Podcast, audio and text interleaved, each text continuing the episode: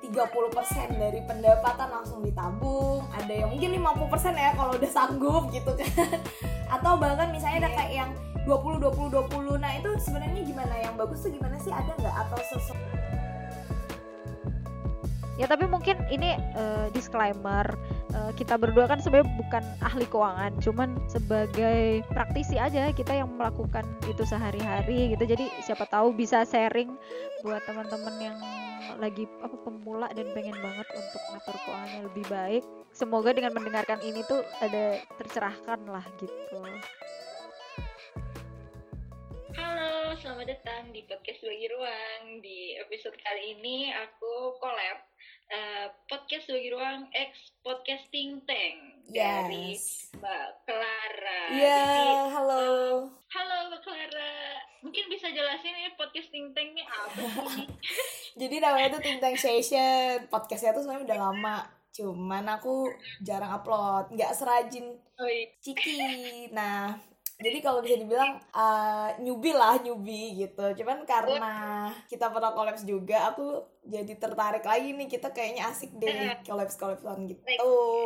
Soalnya jadi produktif kan kalau kolaps emang gitu sih. Jadi lebih enak kolaps sih sebenarnya mbak. Iya. Jadi ngobrolnya enak. Iya bener uh, kolaps sama yang punya podcast itu biasa lebih produktif. Karena kalau misalnya teman-teman hmm. kita yang kita tanyain tuh kadang belum tentu mau kan. Karena kalau misalnya sama-sama oh, iya. yang udah punya podcast kayak saling mengisi ini konten jadinya gitu Oke deh kita mau bahas apa nih sekarang? Uh, ini kan lagi hangat-hangatnya sebenarnya soal uh, literasi keuangan mbak sis. Oke. Sedikit-sedikit gitu biar biar para pendengar bisa sedikit teredukasi. Jadi apa ya bisa melek finansial lebih awal lah wes iya jadi teman-teman kita kali ini akan membahas terkait uh, melek finansial ya tapi khususnya mungkin di dunia investasi.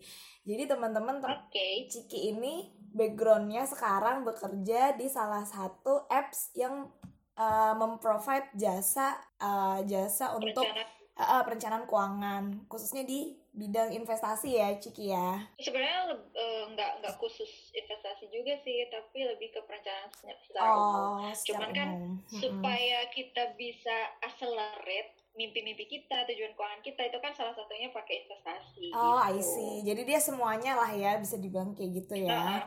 Oke, okay, nah uh. sebenarnya nih sebelum kita bahas terkait uh, perencanaan keuangan atau nanti terkait investasi, aku pengen tahu dong, Cik, gimana sih awalnya kamu bisa kecimpung atau misalnya tertarik nih bekerja di bidang yang bisa dibilang baru ya maksudnya nggak nggak udah jarang eh jarang kan maksudnya kayak uh, kalau anak muda seumuran Ciki ah gue pengennya langsung kerja di bidang investasi atau uh, perencanaan keuangan hmm. karena biasanya itu harus orang-orang yang biasanya udah expert kan banker ex banker atau udah pernah punya pengalaman di bank gitu. Itu gimana cik awalnya? Sebenarnya awalnya sih aku uh, karena kenal sama CEO-nya sih uh, di ada salah satu event gitu yang mempertemukan kita gitu kan. Terus uh, CEO ku CEO ku ini tertarik ternyata dengan aku gitu.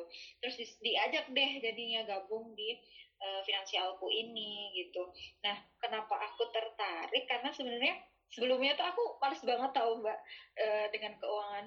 Kalau oh, iya? aku kuliah aku sebenarnya kuliah tuh kayak menghindari banget. Kan sebenarnya ada ada apa sih kayak penjurusan gitu loh. Mm-hmm. kan aku jurusannya di administrasi bisnis. Itu tuh nanti ada lagi penjurusannya mau ke keuangan mau ke sumber daya manusia marketing gitu gitu kan.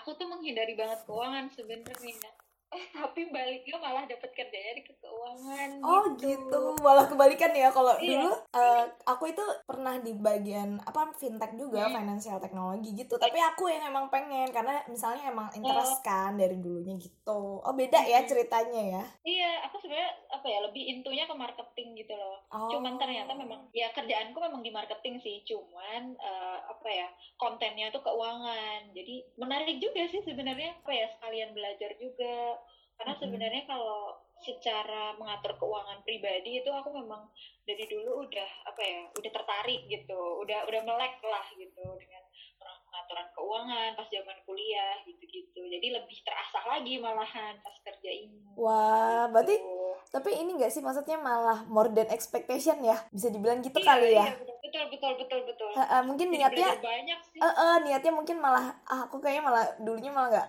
nggak terlalu tertarik tertarik banget eh malah iya. belajarnya iya. malah makin banyak gitu kan wah benar, menarik, benar, bisa oke okay deh kita langsung masuk aja kali ya ke uh, inti dari WTS ini nah dari mm -hmm. kamu kerja nih kan karena memang fokusnya di perencanaan keuangan sebelum mm -hmm. masuk ke tips and trick apa sih yang perlu kita tahu nih sebenarnya perencanaan keuangan itu apa terus misalnya investasi itu apa dan sebagainya bisa hmm. jelasin nggak? Hmm. Kalau menurutku pribadi sih sebenarnya sebelum menuju kita masuk ke investasi itu tuh ada beberapa hal yang harus kita perhatiin gitu loh kayak apakah kita sudah punya dana darurat apakah kita sudah tidaknya aman gitu keuangan kita tuh sudah aman gitu baru kita bisa masuk ke investasi gitu. Uh, sederhananya sih gini sih mbak, kalau perencanaan keuangan itu kita ngebayanginnya kayak GPS. Jadi kayak misalnya kita naik Gojek nih, kita tuh mau pergi ke suatu tempat, misal Jakarta ke Bandung gitu kali ya. Nah, itu kan Jakarta itu kan berarti titik kita sekarang. Bandung tuh tujuan keuangan kita gitu. Maksudnya tujuannya nanti mau ke mana gitu. Terus kita menuju ke tujuan itu naik apa? Nah itu sebenarnya investasi. Kebayang nggak? Iya kebayang kebayang. Sebenarnya kalau untuk dunia keuangan sendiri kan aku punya background juga kan waktu itu. Iya. nah uh, mungkin bisa dijelasin mungkin ke teman-teman yang um, uh, masih awam banget nih cik. Misalnya sebelum ke investasi iya investasi itu lebih ke alat kan. Nah uh, iya. perencanaan keuangan sendiri tuh apa sih gitu? Kalau misalnya aku tuh aku tuh anak SMA misalnya anggap aja gitu tuh gimana? Biar gampangnya perencanaan keuangan. Biar gampangnya sebenarnya paling pertama sih budgeting sih bikin anggaran. Bikin anggaran dulu uh, sebulan ke depan tuh kita mau apa pos-posnya mau apa. Misal mau oh ada mau rencana beli ini it's okay sih. Yang penting masuk anggaran dan nggak melebihi anggaran itu tadi. Gitu sebenarnya sesimpel anggaran kalau misal kita uh, dan harus strict juga sih maksudnya uh, kita udah bikin anggaran gitu ya nggak uh, cheating untuk oh ini aku karena keinginan gitu. Jadinya apa boncos deh dari anggaran itu tadi gitu. Oh, okay. sadar sadar kita bikin uh, anggaran. Terus tujuan kita mau apa untuk apa karena kadang tuh nabung tuh kayak ya udah nabung-nabung doang gitu loh mbak. Nggak tahu nanti uangnya tuh buat apa gitu. Itu tuh juga salah satu yang bikin nggak jelas uh, perencanaan keuangan kita gitu. Berarti perencanaan keuangan tuh adalah kayak ya bisa bilang salah satunya menabung kan. Menabung intinya uh, pengeluaran dan pemasukan itu harus seimbang kan. Kalau bisa malah pemasukan lebih iya. banyak surplus gitu kan Nah, itu berarti harus disesuaikan lagi tujuannya apa. Kalau di umur yang masih SMA adalah tujuannya anggap aja uh, modal untuk kuliah misalnya ngekos gitu kan ya, disiapkan. Terus kalau misalnya yang, yang kuliah mau menikah berarti disiapkan untuk uh, perencanaan keuangan menikah gitu maksudnya. Ada bayangan kalau Mbak, oh nanti tuh dua tahun ke depan sih aku bakalan menikah. Nah, itu butuh uang berapa gitu. Hmm. terus oh jika aku ingin mempercepat itu uh, invest investasi apa sih yang yang pas gitu. Baru masuknya ke investasi gitu. Investasi itu terakhir banget iya sih terakhir banget bener, sih. benar udah udah set, set tujuannya itu udah pas gitu loh. Dari budgeting juga kalau kita dari mm -hmm. jadi kalau kalau budgetingnya aja udah boncos boncos mau ke investasi ya gimana? Nggak nggak nyampe situ kadang malah dan orang-orang tuh apa ya kecenderungannya tuh kayak uh, nabung atau investasi tuh sisa mbak. Sisaan gitu loh baru nah nah iya benar nih.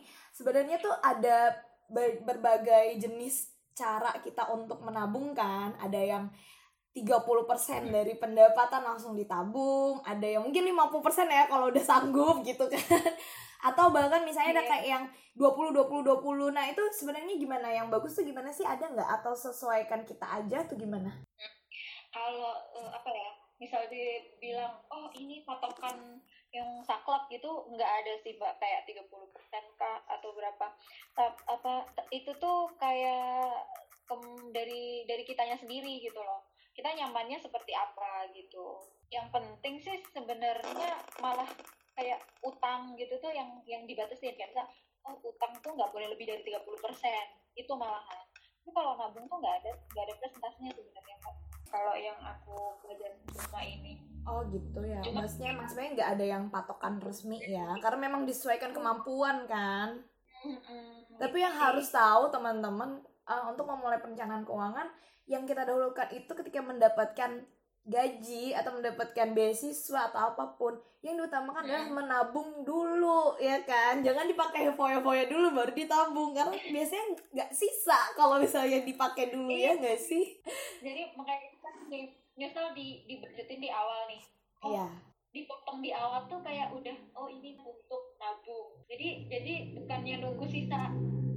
Jadi memang poin pertama tuh yang pada anggaran tuh dimasukin tuh adalah investasi itu tadi atau nabung itu tadi mbak. Hmm. terus baru baru deh ke masuk kayak uh, tagihan-tagihan kan kayak kewajiban-kewajiban. Baru ntar oh misal kalau uh, apa kita donasi zakat amal gitu-gitu itu dipotong di awal. Baru deh nanti sisanya baru pengeluaran bulanannya gitu. Kadang kan orang terbalik. Jadi kayak pengeluaran bulanan dulu kewajiban kewajiban baru nanti terakhir kalau sisa baru investasi atau tabungan gitu benar benar benar sisa nah kalau untuk tabungan sendiri bisa dibilang kan itu tabungan tuh harus istilahnya yang duit yang dana daruratnya kita lah kalau misalnya ada apa-apa kita hmm. masuk rumah sakit atau apa itu kita bisa ambil dengan uh, kapan aja gitu kan maksudnya itu yeah, bagusnya tuh liquid berapa berapa kali gaji sih atau berapa kali pendapatan hmm. sih sebenarnya yang bagus? Hmm. Kalau dana darurat itu sebenarnya hmm, ada patokannya kayak misal single nih kayak kita nih itu hmm. tuh 3 sampai enam kali pengeluaran bulanan. Oke. Okay. Kalau yang udah nikah itu 9 kali pengeluaran bulanan. Kalau yang udah menikah dan punya anak itu 12 kali.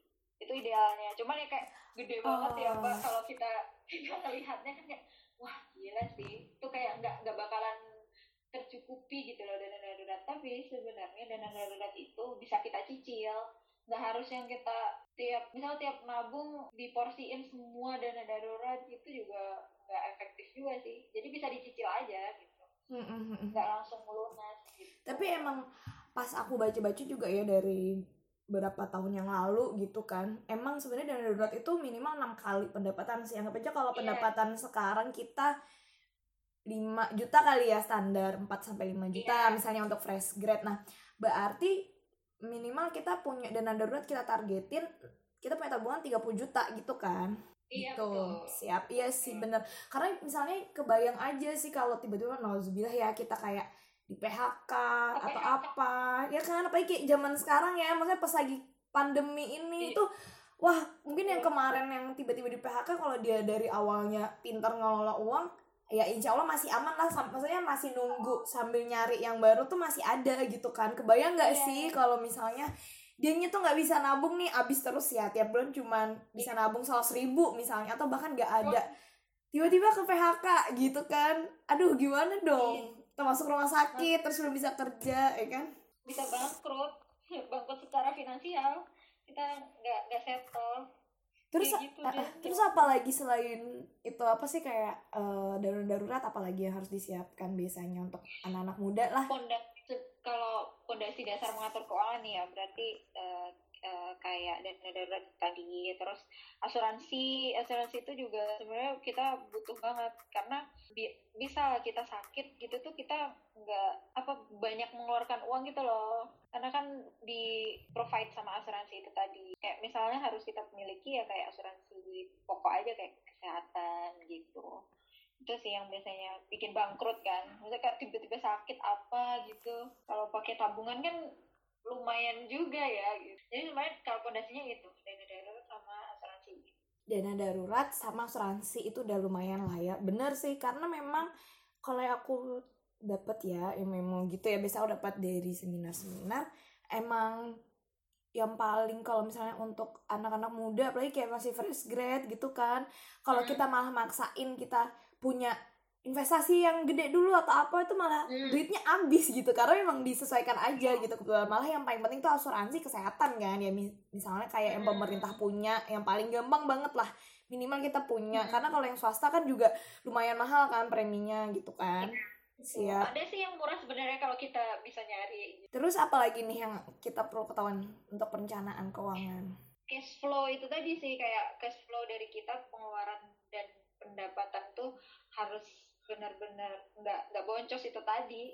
Jangan sampai pengeluaran kita lebih banyak daripada pendapatan kita kan sampai utang-utang apalagi sampai pay letter gitu-gitu yang akhir bulan udah bingung mau makan apa terus akhirnya pay letter gitu-gitu. Oh iya jangan lupa kayak kredit card itu wah itu racun sekali.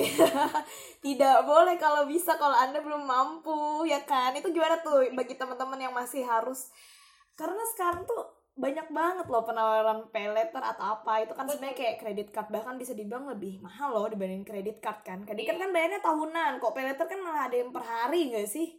Iya. itu gimana menurut kamu? Sebenarnya tuh kayak utang pakai pay letter atau sisi itu tuh baik. Kalau kita bisa bijak menggunakannya nggak nggak buat yang konsumtif gitu loh mbak. Misalnya kayak uh, ada promo juga pakai uh, kartu sisi ketika belanja gitu. Bisa belanja di mall ya itu oke okay kan berarti. Atau enggak buat beli barang-barang yang produktif. Misalnya kayak oh aku kerja pakai laptop. Laptop kan menghasilkan ketika aku kerja. Meskipun pakai pay letter it's okay. Pakai kredit yang nyicil gitu itu it's okay sebenarnya. Cuman yang jadi masalah tuh kalau kita beli pay letter tuh untuk konsumtif untuk foya-foya gitu untuk apa ya sesuatu yang nggak menghasilkan lagi gitu loh. Bukan barang produktif. Itu yang sebenarnya tidak bijak kita menggunakannya gitu. Apalagi iklan-iklan kayak misalnya uh, untuk untuk traveling. Iya kalau travelingnya tuh maksudnya untuk uh, urusan kerja gitu kan. Itu it's okay sih sebenarnya. Masih masih bisa gitu. Tapi kalau untuk hal-hal yang sifatnya foya-foya dan konsumtif itu sih ya membahayakan iya gitu. sih intinya kita harus bisa jaga cash flow-nya itu ya uh, kita boleh yeah. menyenangkan diri sendiri tapi tadi uh, seberapa banyak nih pengeluaran kita dibanding pemasukan mm. jadi kalau misalnya masih kepegang banget pemasukannya lebih gede atau misalnya tabungannya lebih gede ya nggak apa-apa ya sekali sekali kayak gitu kan mm. cuman kalau misalnya udah sangat jauh apa ya terbanding terbalik apalagi kok sampai minus wah itu kacau banget sih. Iya itu utang untuk menutupin utang lagi pay letter tuh biasanya gitu mbak jebakannya. Iya makanya paling untuk paling aman itu selain tadi kita habis punya pendapatan langsung ditabungin yang kedua adalah hindarin utang kan. Kalau di Islam iya. sendiri tuh utang aja nggak boleh gitu kan sebenarnya. Sebenarnya iya. bagus juga gitu loh kalau misalnya kalau mau disambungkan sama kalau bagian yang muslim ya.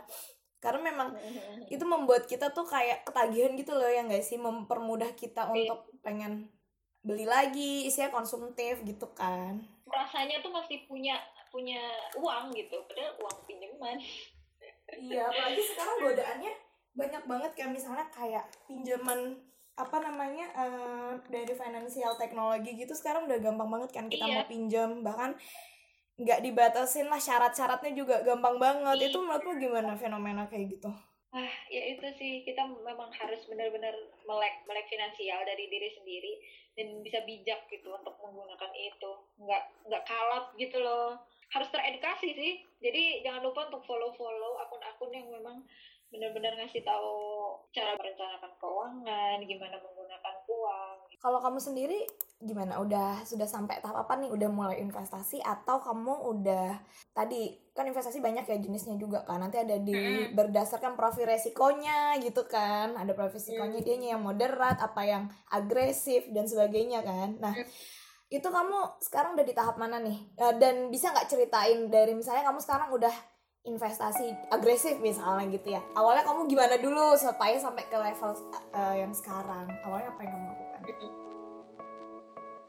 Gitu. Jadi sebenarnya kalau misal aku bisa bagi sih uh, untuk produk investasi itu bukan ber, ber, berdasarkan profil resiko sih sebenarnya. Tapi lebih ke berapa lama lagi kita akan mencapai tujuan itu. Ini ini bisa bisa menjawab juga sih untuk misal pertanyaan eh, kenapa investasi itu harus dari sekarang gitu. Semakin kita sadarnya lebih nominal nabung kita tuh lebih lebih ringan gitu. Ya nggak sih, Mbak? Jadi iya, iya. kalau misalnya kita